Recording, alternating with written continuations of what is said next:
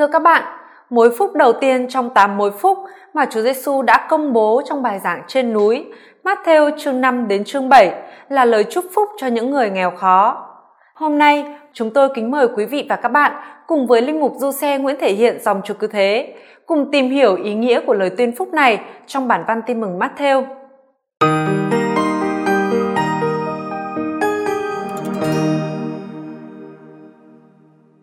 Thưa cha, hạn từ gây chú ý nhất ở lời tuyên phúc của Chúa Giêsu trong Matthew chương 5 câu 3 là hạn từ người nghèo. Hạn từ này có ý nghĩa là gì ạ? Ở trong bản văn gốc thì à, tác giả Matthew dùng cái hạn từ Hy Lạp là tochos. Ở trong à, tiếng Hy Lạp phổ thông á, thì hạn từ này nói về những người à, nghèo khổ về phương diện vật chất thường thì đó là nói về một người không có của cải gì và người này phải sống nhờ vào sự ờ, bố thí của người khác. Cho nên ờ, cái hạn từ tokhos thường đi với cái chuyện bố thí. Nói một cách chung đó thì ờ, uh, tochos là một người phải uh, lệ thuộc vào người khác để có thể tồn tại để có thể sống còn. Thế thì ở, ở đấy là nói trong tiếng hy lạp phổ thông còn ở trong tân ước á, thì tochos cũng luôn rõ ràng chỉ về những người nghèo khó về phương diện vật chất và phải lệ thuộc vào sự bố thí của người khác nên ờ, cả trong tiếng Hy Lạp nói bên ngoài tân ước cũng như là ở trong tân ước thì tochos uh, ờ, trước hết là những người nghèo khó về phương diện vật chất.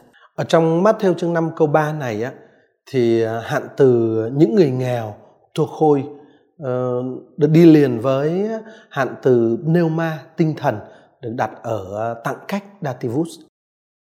Vâng thưa cha, hạn từ tinh thần này có ý nói về thực tại nào vậy ạ? À? Ở trong phần lớn các trường hợp xuất hiện ở trong Tân ước đó, thì ờ, hạn từ pneuma được sử dụng để nói trước hết là về thần khí của Thiên Chúa, tức là Chúa Thánh Thần.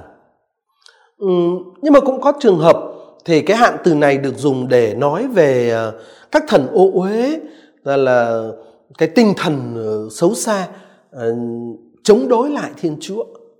Và ở trong một số trường hợp hiếm hoi thì hạn từ pneuma được dùng để nói về tinh thần của con người.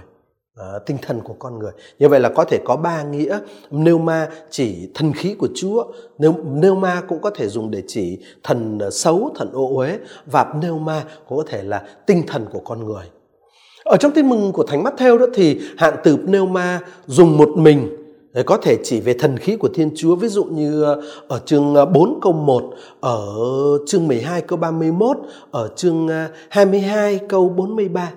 Hoặc là cũng có trường hợp ở trong tinh mừng mắt theo hạn thực nêu ma chỉ về tinh thần của con người. Tôi lấy thí dụ như là ở chương 26 câu 41 hay là ở chương 27 câu 50. À, và cũng có thể như ở trong trường hợp mà Matthew chương 5 câu 3 mà chúng ta đang tìm hiểu ở đây đó thì hạn từ pneuma chỉ về một trong hai thực tại đó, thần khí của Thiên Chúa hoặc là tinh thần của con người, à, tùy cách hiểu, tùy cách giải thích. Tức là cái hạn từ pneuma ở trong mối phúc này á thì uh, có thể hiểu theo nghĩa là chỉ về tinh thần của con người hay là theo nghĩa là chỉ về thần khí của Thiên Chúa đều được. Cả hai cách hiểu đấy đều có thể chấp nhận được. Vậy theo cha ở đây chúng ta nên hiểu theo ý nghĩa nào ạ? À? À, để có thể quyết định là nên chọn ý nghĩa nào là hợp lý nhất đó, thì chúng ta còn phải chú ý một yếu tố nữa đó là ờ, hạn từ pneuma ở trong ngôi phúc này được đặt ở dativus. Thì vấn đề là dativus nào? Ờ, tặng cách loại nào? Uh, pneumati dativus của pneuma ở trong câu này đó có thể hiểu theo nghĩa là tặng cách chỉ tương quan. Dativus relationis hoặc là theo nghĩa là tặng cách chỉ ờ, phương thế uh, dativus instrumentalis uh, tùy. Ồ như vậy là không dễ để hiểu ý nghĩa phải không thưa cha? Đúng là vấn đề không đơn giản một tí nào. Nếu chúng ta hiểu đây là tặng cách chỉ phương thế dativus instrumentalis thì tinh thần hay thần khí ở đây chính là tác nhân uh, là sức mạnh dẫn người ta đến chỗ sống khó nghèo và trong trường hợp như vậy thì chúng ta phải dịch là phúc cho những người nghèo khó nhờ tinh thần hoặc là phúc cho những người nghèo khó nhờ thần khí, nhờ tinh thần hay nhờ thần khí mà chọn và sống sự nghèo khó. Ờ, theo cái cách giải thích này thì mối phúc thứ nhất ở đây uh, dành cho những người sống nghèo khó về vật chất nhưng không phải sống nghèo như thế vì một sự thúc ép bề ngoài nào hay là về một cái do cái hoàn cảnh nào uh, hay là do ai đó ép buộc hay là thúc ép mà là vì một lý do tinh thần tinh thần của con người hay tinh thần của thiên chúa. À, nếu chữ Neuma được hiểu là tinh thần của con người thì uh, người khó nghèo ở có phúc ở đây đó là người quyết định sống nghèo khó um, như là một cái chọn lựa tự do và tự nguyện xuất phát từ tinh thần của mình. Ờ, còn nếu chúng ta hiểu chữ pneuma ở đây là thần khí của Thiên Chúa thì cái người nghèo khó uh, được nói ở đây sẽ là một người uh, sống nghèo khó nhờ một cái tác động bên trong của ân sủng của Chúa Thánh Thần, tức là sống dưới tác động của thần khí Thiên Chúa, sống dưới tác động của Chúa Thánh Thần. Thưa cha, nếu hiểu như thế thì mối phúc thứ nhất này chỉ dành cho một số người đặc biệt thôi, ví dụ như kiểu các nam nữ tu sĩ sống lời khấn khó nghèo ạ. À? Đúng vậy đó. Và đây chính là cái điểm không hay, điểm giới hạn của cách hiểu tặng cách pneumati theo nghĩa là chỉ phương thế, tức là dativus instrumentalis. À, cách hiểu theo nghĩa chỉ tương quan, tức là dativus relationis có lẽ sẽ khá hơn. À, theo cách hiểu uh, theo nghĩa chỉ tương quan đó thì ờ, uh, hoi to khôi to pneumati uh, Ờ, được dịch là những người nghèo khó về tinh thần hoặc là những người nghèo khó trong tinh thần. À, sự nghèo khó ở đây được hiểu là có tương quan đến cái phương diện tinh thần. Và uh, ma ở đây đó thì uh, sẽ được hiểu theo nghĩa là tinh thần của con người chứ không phải là thần khí của thiên chúa. À, và như vậy tức là uh, ôi tô khôi tô pneumati là những người nghèo khó về phương diện tinh thần à, theo tinh thần của con người. Thế cách hiểu này được ủng hộ bởi à, cách dùng à, tặng cách dativus ở trong mối phúc thứ sáu, tức là ở trong Matthew chương 5 câu 8. Đó là mối phúc dành cho những người thanh sạch và tác giả nói thanh sạch ở trong lòng. Ở đó thì tác giả Matthew cũng dùng uh, tặng cách dativus cho cái hạn từ trái tim mà chúng ta quen dịch là lòng đó. Và sự thanh sạch này là thanh thanh sạch ở trong lòng con người là cái chỗ đó dativus đó rõ ràng là dativus uh, chỉ tương quan uh, dativus uh, relationis nếu mà ở môn phúc thứ sáu hiểu uh, theo nghĩa là dativus relationis thì chúng ta cũng có thể nói là ở mối phúc thứ nhất này phải hiểu theo nghĩa là dativus uh, relationis. Ở trong ờ, cái mối điều mối phúc thứ sáu thì không thể hiểu theo cái cái cái cái cách khác được buộc phải hiểu theo cái nghĩa uh, tặng cách chỉ tương quan ở đây uh, chúng ta nếu dựa vào cái mối phúc thứ sáu đó cũng thể hiểu đây là theo cái nghĩa là tặng cách chỉ tương quan và vì vậy cho nên ở đây là nghèo khó về mặt tinh thần nghèo khó ở trong tinh thần ừ, sự nghèo khó liên quan đến tinh thần trước hết nói như vậy tức là cách dịch phúc cho những kẻ có tinh thần nghèo khó là chọn lựa tốt nhất phải không thưa cha? Ừ, vâng, tôi cũng nghĩ như vậy. Tôi cũng nghĩ cách dịch phúc cho những người có tinh thần nghèo khó là cái ờ, cái cách dịch ừ, tốt hơn cả, cái chọn lựa tốt nhất. à, những người nghèo khó về tinh thần à, tức là những người ờ, có tinh thần nghèo khó nghèo khó trong tinh thần thì tinh thần là yếu tố quan trọng của sự nghèo khó được nói đến ở đây ở trong mối phúc này à, nghèo khó có nghĩa là phải lệ thuộc vào sự giúp đỡ của người khác để có thể tiếp tục sống. Và đó là một trạng thái đối ngược lại với sự tự tại ờ, đối ngược lại với cái sự tự mình đủ cho mình. Ở trong cái hình thức căn bản nhất thì đó là sống sự nghèo khó về vật chất. Ở trong sự thiếu thốn các phương tiện phương cái phương tiện phần vật chất để mình có thể độ trì cái sự sống của mình. Tất nhiên nhưng mà không chỉ như thế một người có thể rất là thiếu thốn về vật chất nhưng mà lại luôn bị ám ảnh và cứ đặt tất cả hy vọng của mình vào phương diện vật chất. Thay vì nhận ra là mình lệ thuộc vào thiên chúa thì người đó chắc chắn không thuộc vào số những người à, nghèo khó về à, tinh thần.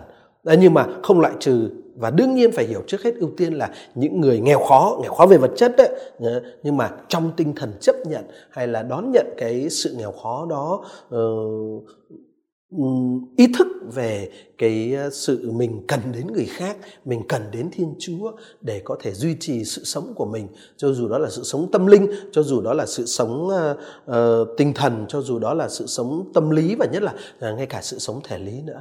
Là một cái sự nghèo khó như vậy là nghèo khó trong tinh thần nghèo khó về tinh thần.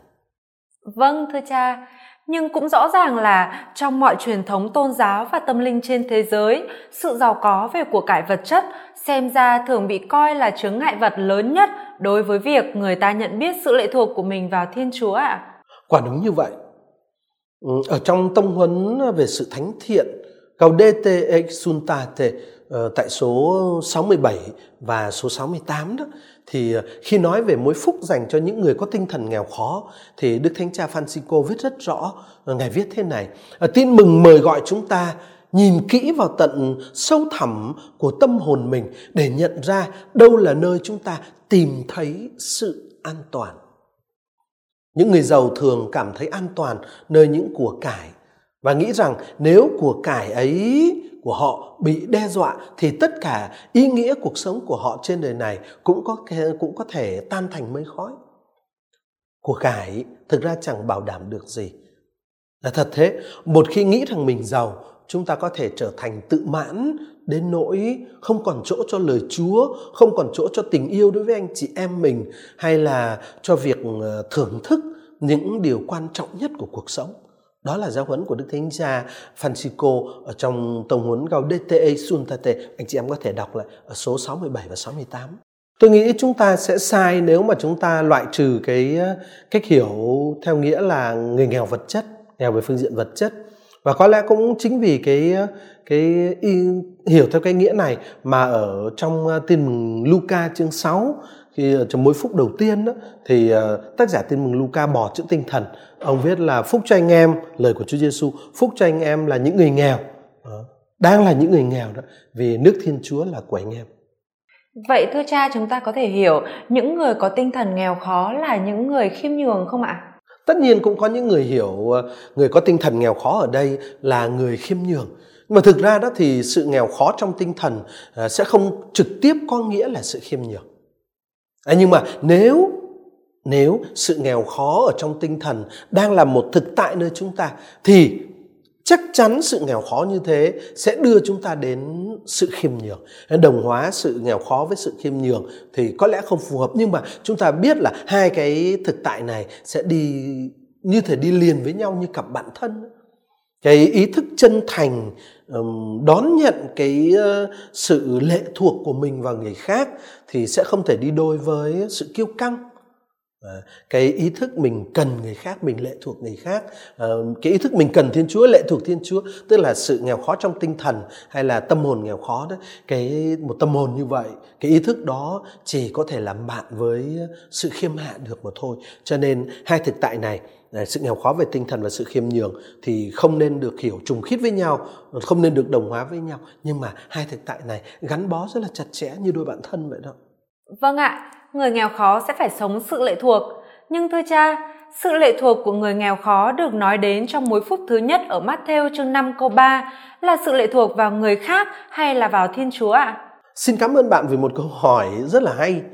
Ở trong cái ngữ cảnh ờ, của Matthew chương 5 câu 3 ở đó Chúa Giêsu đang ờ, công bố về cái sự kiện nước trời đến gần thì sự nghèo khó ở trong tinh thần sẽ không phải là bất cứ sự, sự lệ thuộc nào đâu mà trước hết và rõ ràng sẽ là sự lệ thuộc vào Thiên Chúa.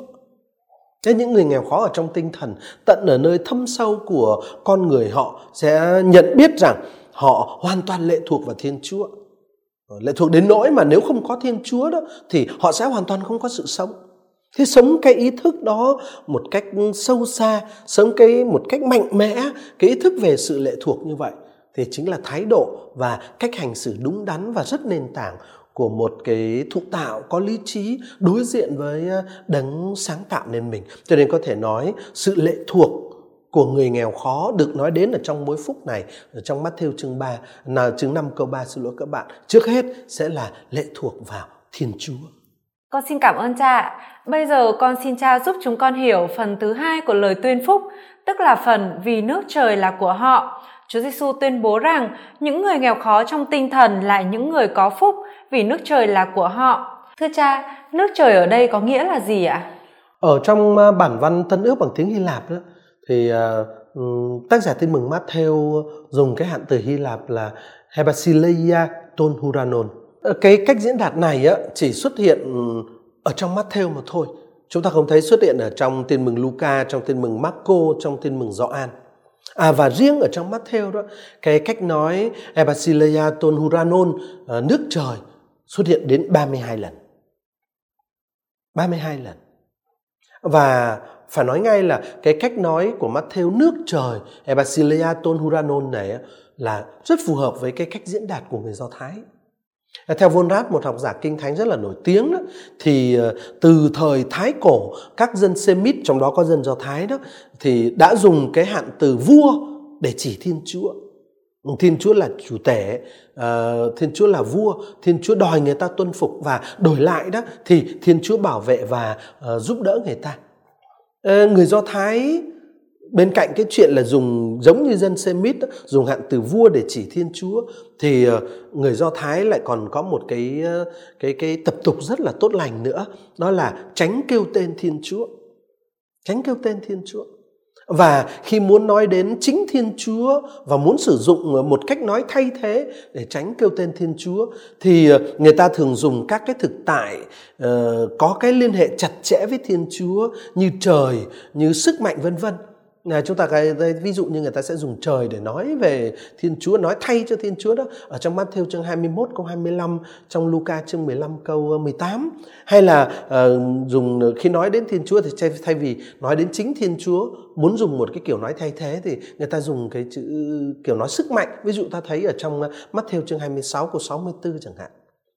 À, và ở ở trong cái ngôn ngữ hoán dụ ở trong cái ngôn ngữ hoán dụ đó thì trời là chỉ nơi ở của Thiên Chúa, nơi cư ngụ của Thiên Chúa, đó là cảnh vực của quyền năng thống trị của Thiên Chúa chứ không phải là một không gian một không gian uh, thực tế không phải không gian vực vật chất mà là có ý nói đến một cảnh vực của quyền năng của Thiên Chúa chỉ nơi cư ngụ của Thiên Chúa.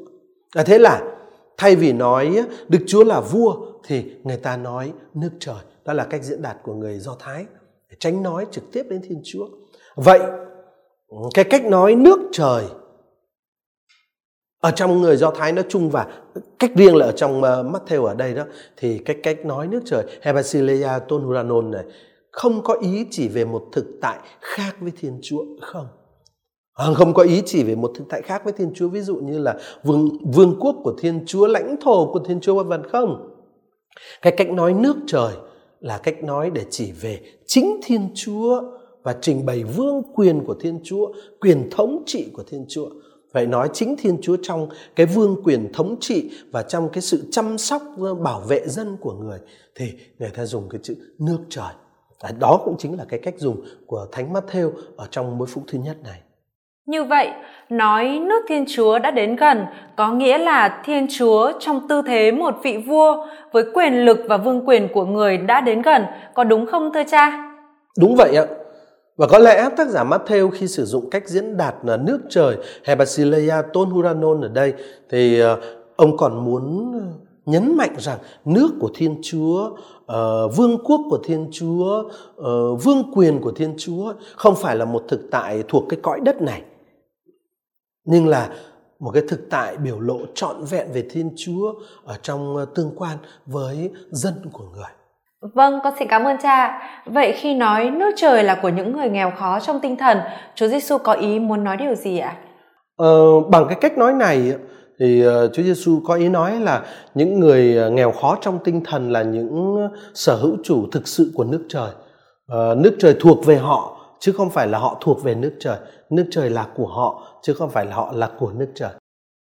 Thưa cha, rõ ràng chúng ta đang đứng trước một khẳng định mâu thuẫn mà ý nghĩa thật khó hiểu những người nghèo khó trong tinh thần mà đặc tính nổi bật của họ là sự thiếu thốn của cải và họ ý thức mạnh mẽ về điều đó thì lại được tuyên bố là những người chủ sở hữu của điều lớn lao nhất có thể có là chính vương quyền thống trị của thiên chúa ạ Vâng, nội dung và giá trị mặc khải của cái câu này phải nói là rất đặc biệt. Ờ, chúa Giêsu không nói rõ uh, cái cách thức trong đó những người nghèo sở hữu vương quốc của Thiên Chúa là như thế nào. à, chắc chắn um, chúng ta không được hiểu theo nghĩa là họ là những chủ nhân ông của Đức Chúa Trời, không phải. Nhưng mà Đức Chúa với tất cả quyền năng và lòng nhân hậu của họ, cái lòng nhân hậu lớn lao của người đó thì Đức Chúa đó chính là của họ nên có thể nói họ là những ờ, người chủ sở hữu thực sự của nước trời nước trời là của họ là vậy thưa cha con thấy lời khẳng định như vậy cũng xuất hiện trong mối phúc thứ 8 ở Matthew chương 5 câu 10. Phúc cho những ai bị bách hại vì sự công chính, vì nước trời là của họ. Như vậy, cả những người nghèo khó trong tinh thần lẫn những người bị bách hại vì sự công chính đều được bảo đảm là những người chủ sở hữu nước trời ạ? À? Đúng như thế. Và khi lời khẳng định này được lặp lại ở mối phúc thứ 8 đó, thì nó tạo nên một cái khung, một cái khung, đóng khung toàn bộ các mối phúc. Mối phúc thứ nhất và mối phúc thứ 8 à, được nói là à, nước trời là của họ. À, điều này điều này cho thấy cái khẳng định nước trời là của họ có một cái tầm à, quan trọng rất là đặc biệt rất là nền tảng những lời hứa liên quan đến sáu cái mối phúc ở giữa xem ra um, chắc có giá trị là để quảng diễn và cụ thể hóa uh, các cái thực tại khác nhau vốn là hiệu quả của quyền sở hữu nước thiên chúa vì nước trời là của họ cho nên họ được thiên chúa ủy an. Vì nước trời là của họ cho nên họ được thiên chúa làm cho nó thỏa. Vì nước trời là của họ cho nên họ được ờ, hưởng kiến nhan thiên chúa vân vân và vân vân. Cái cái cái cái uh, yếu tố nước trời là của họ hay họ là chủ sở hữu của nước trời đó là cái yếu tố nền tảng và rất là đặc biệt. Đây là một cái cái điểm đáng chú ý con quan sát thấy như trong các bản dịch uy tín mà chúng ta đang có, động từ là ở mối phúc thứ nhất và mối phúc thứ 8 đều được đặt ở thời hiện tại, nước trời là của họ. Còn ở sau mối phúc kia thì động từ chia ở thời tương lai, tức là phần phúc được trình bày như là một lời hứa rằng họ sẽ được an ủi, sẽ được thỏa lòng, sẽ được nhìn thấy Thiên Chúa vân vân ạ. Cảm ơn bạn đã vừa nêu lên một nhận xét phải nói là rất tinh tế. Đúng là nước trời là của họ là một khẳng định mang giá trị hiện tại với cái động từ Amy trong bản văn Hy Lạp được chia ở thời hiện tại trực thuyết cách là estin. Đã đành cái thời hiện tại cũng ở trong ờ, tiếng Hy Lạp Koine ờ, viết tân ước đó, thì thời hiện tại cũng có thể được sử dụng với cái chức năng ờ, diễn đạt thực tế của tương lai. Nhưng mà xem ra đó, ở trong cái bản văn mà chúng ta đang tìm hiểu đây thì thời hiện tại này được sử dụng ngay sát cạnh các động từ chia ở tương lai trong máu, trong trong trong ờ, sáu cái mối phúc đi liền đó. Khi nào thời hiện tại này chia ở ngay sáu cái động từ ừ, ở tương lai như vậy thì ta phải hiểu ở đây là hiện tại đích thực, chứ không phải chỉ là có hiện tại ừ, có giá trị, có cái chức năng diễn đạt tương lai. Đây thực sự là một hiện tại ờ, một thời hiện tại có giá trị chỉ về một thực tại đang có, một thực tại hiện tại. Thế nước trời là của họ ở đây là một cái thực tại hiện tại rồi chứ không phải là chuyện ở tương lai.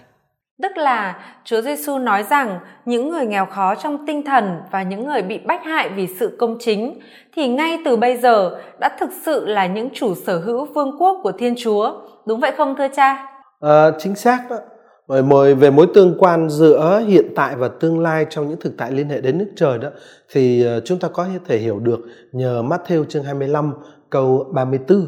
Ờ, Chúa Giêsu nói ở trong Matthew chương 25 câu 34 như thế này. Bấy giờ, Đức Vua sẽ phán cùng những người ở bên phải rằng, Nào, những kẻ cha ta chúc phúc, Hãy đến thừa hưởng vương quốc Được dọn sẵn cho các ngươi Từ thuở tạo thiên lập địa Ở lời này của Chúa Giêsu có hai cái hai cái thời được phân biệt. Thiên chúa là cha và là đứng sáng tạo, đã dọn sẵn, đã dọn sẵn một vương quốc cho những kẻ được người chúc phúc ngay từ thuở tạo thiên lập địa. Hãy đến từ hưởng vương quốc đã dọn sẵn cho các ngươi, từ thuở tạo thiên lập địa. Vậy là từ thuở ban đầu, ở trong quá khứ đấy, từ thuở ban đầu, vương quốc đã luôn luôn được dành sẵn cho những người được chúc phúc. Đó là cơ nghiệp dành cho họ đó là một thời Rồi thứ hai là Chúa Giêsu ở trong cuộc quang lâm của người à, sẽ kêu mời những người đã được chúc phúc ấy đến thừa hưởng cái cơ nghiệp đã được dành cho họ. À, bây giờ ở trong ờ, cuộc quang lâm Chúa Giêsu nói hãy đến thừa hưởng cái vương quốc đã được dọn sẵn cho các ngươi. Thế thì nếu bây giờ, ngay từ bây giờ, ở trong hiện tại mà những người được chúc phúc đã thực sự là những kẻ thừa hưởng vương quốc, thì ở trong tương lai, họ sẽ lãnh lấy cái cơ nghiệp ấy và bước vào thừa hưởng cơ nghiệp ấy một cách trọn vẹn và viên mãn. Đó có lẽ cũng là cách hiểu đúng cho Matthew chương 5 câu 3 và Matthew chương 5 câu 10. Ờ, nước trời ờ, là của những kẻ ờ, nghèo khó trong tinh thần và của những kẻ bị bách hại về công chính. Vâng, con xin cảm ơn cha. Hôm nay đã phân tích giúp chúng con hiểu cặn kẽ hơn bản văn Kinh Thánh Tân Ước về mối phúc thứ nhất trong tám mối phúc thật ạ. Kính thưa quý vị và các bạn, chương trình hôm nay xin khép lại tại đây. Xin hẹn gặp lại quý vị và các bạn trong các cuộc gặp gỡ kế tiếp. Ngợi khen Chúa Giêsu và Đức Bà Maria.